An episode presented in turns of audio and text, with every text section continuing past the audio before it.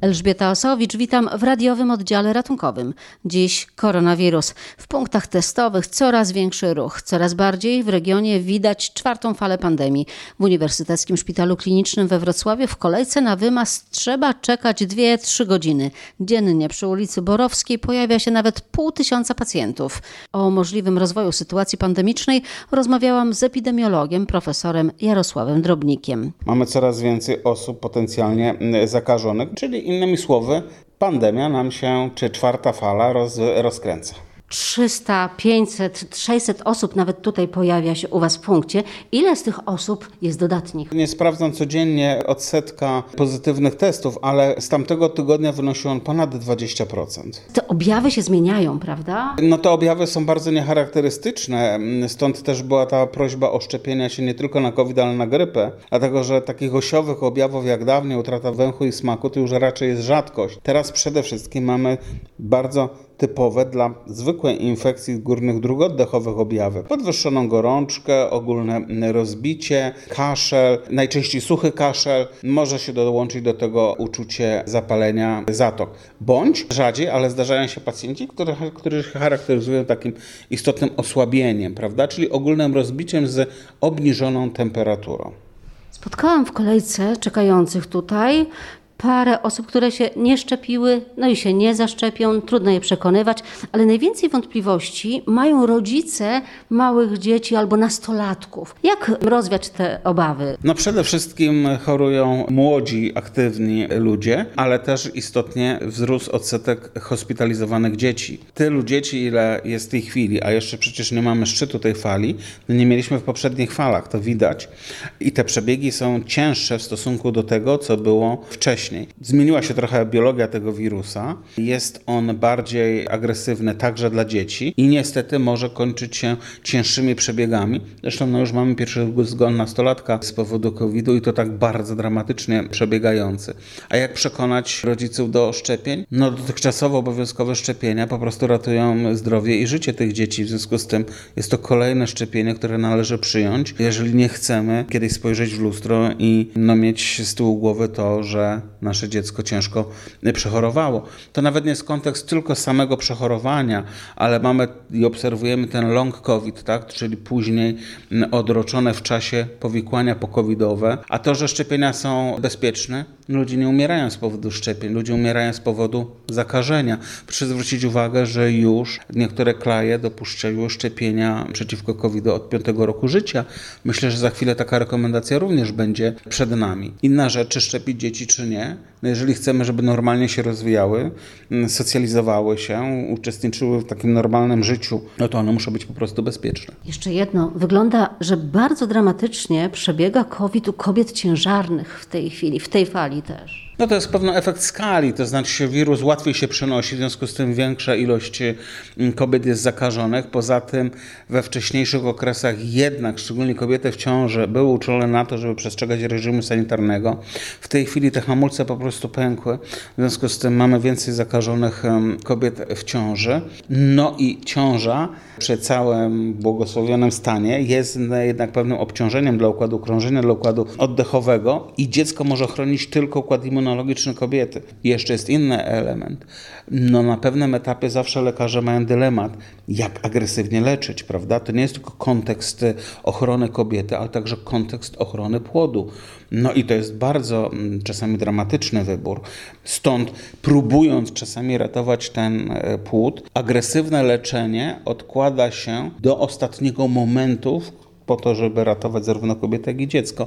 Mówi się o tym, że ta mutacja, która teraz powoduje zakażenia, jest e, no, dużo bardziej agresywna, dużo szybciej się przenosi. Czy to jest tak, że idąc e, korytarzem, mijając się z kimś, kto jest chory, aż tak jest to zaraźliwe? Mogę się zarazić? Teoretycznie tak, natomiast w praktyce, jeżeli oczywiście staramy się zachowywać takie elementarne zasady bezpieczeństwa, czyli to dystansowanie i tak dalej, to to prawdopodobieństwo zakażenia jest mijając się niewielkie. Natomiast e, większym zagrożeniem jest kontekst naszych interakcji, spotkań, rozmów z ludźmi.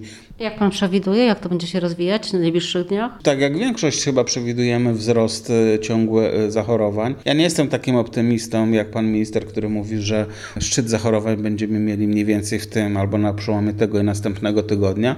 Mnie się wydaje, że to będzie trwało gdzieś do połowy grudnia i dopiero później nam się to wypłaszczy i powoli będzie schodziło. No a potem przyjdą święta. Znowu będą spotkania rodzinne. To się może znowu rozciągnąć. No tak może być. Innymi słowy, nie dojdzie do szybkiego wygaszania fali, tylko raczej utrzymywanie się na pewnym dosyć wysokim poziomie zakażeń przez jakiś czas, bo rzeczywiście ten okres, który jest przed nami, nie będzie sprzyjał wygaszeniu fali, prawda? Święta, Nowy Rok, Sylwester i tak dalej, więc y, ten czas bardzo licznych interakcji, no jednak jest dosyć długi. W związku z tym raczej w tym okresie nie spodziewałbym się gwałtownych spadków zakażeń, oby nie było wzrostów. Uważa pan, że w Polsce powinien być taki scenariusz zastosowany jak w Austrii na przykład? Aktualnie w Austrii wprowadzono dosyć głęboki lockdown, albo powiedzmy sobie otwarcie lockdown. Czy w Polsce jest to do przeprowadzenia? Nie wiem.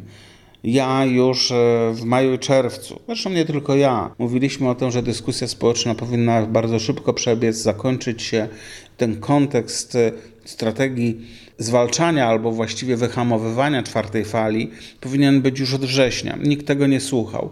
W tej chwili właściwie stoimy tylko przed trzema. E, mamy trzy scenariusze. Pierwszy tak jak do tej pory, nie robić nic i ponosić tego bardzo e, e, duże koszty społeczne. W wymiarze takim bardzo prostym, ale tragicznym, czyli ilość e, zgonów codziennie, które obserwujemy, ilość osób, która trafia do szpitali, która trafia na respiratory. Oczywiście bardzo dużą ceną jest, o której nie mówimy, ilość osób, która nie ma udzielonego świadczenia tak jak powinna była mieć. No cóż, ale jeżeli jest akceptacja społeczna i polityczna dla takich zachowań, no to mm, pewno trudno na to wpłynąć. Drugi chyba wariant, który byłby w Polsce do zastosowania dosyć szybko, myślę, że nie byłoby aż tak strasznego oporu społecznego. To jednak uruchomienie kontekstu paszportów covidowych, a więc rozdzielenie osób zaszczepionych od niezaszczepionych.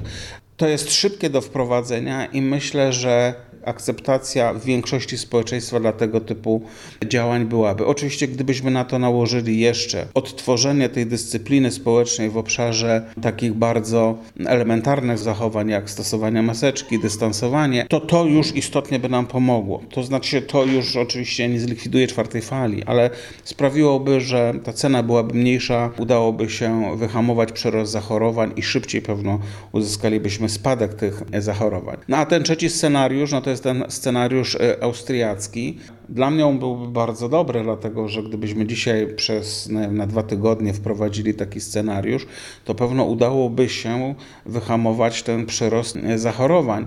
Natomiast czy on jest e, do zrealizowania w sytuacji, w której ciągle mówimy ludziom, że się nic nie dzieje i właściwie, że sobie poradzimy, a jedynym sposobem na zwalczanie jest tylko dokładanie łóżek covidowych, no to jeżeli z dnia na dzień się zmienimy o 180 stopni nasze sposoby zwalczania mm, e, pandemii, no to to rzeczywiście może być duży problem społeczny.